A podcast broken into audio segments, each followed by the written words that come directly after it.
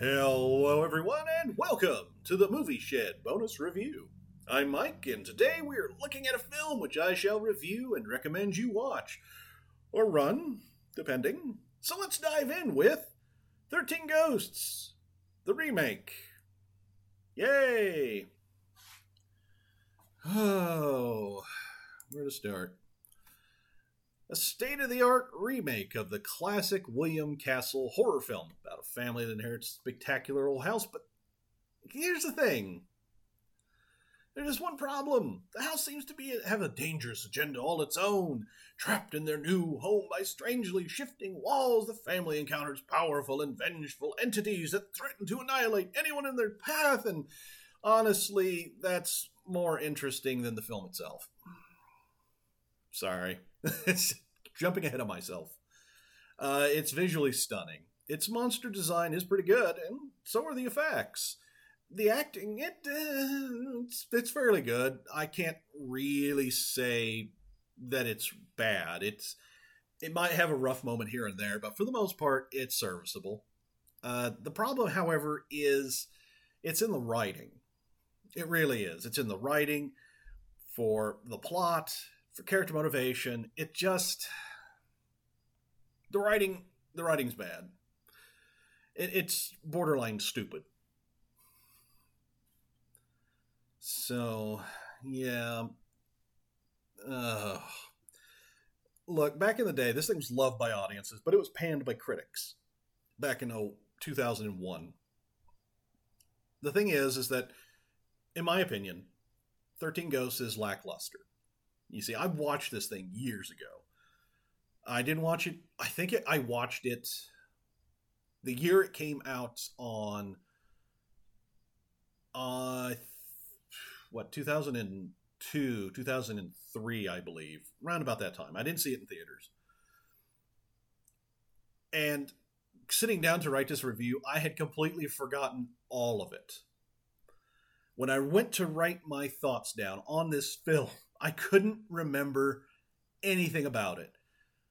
To let you know just how bad this was, I went and I and I thought, you know, I'll just watch some clip highlights. Maybe that'll refresh and jog my memory a bit. And I was watching these clips to the point where I just sat there and thought, I don't remember this. Did that happen? That doesn't even look familiar. I had to I started questioning myself on whether or not I'd even seen the damn thing. So I I forced myself to sit down and watch it again. And even watching it, there were only like these vague moments where it's like, "Oh yeah. I I think I remember that." It, it had completely slipped my mind and I ha- I like to think that when it comes to films, I-, I can remember films fairly well. You know, whether they're really good or really bad, they leave enough of an impression on me that I can remember a great deal about them. But this film, nothing. I couldn't remember a damn thing about it. All I can remember was its name and that it was a remake. Other than that, I couldn't tell you what it was about. I was, I couldn't remember anything. And when I, I rewatched it, and after rewatching it, I was underwhelmed, to say the least.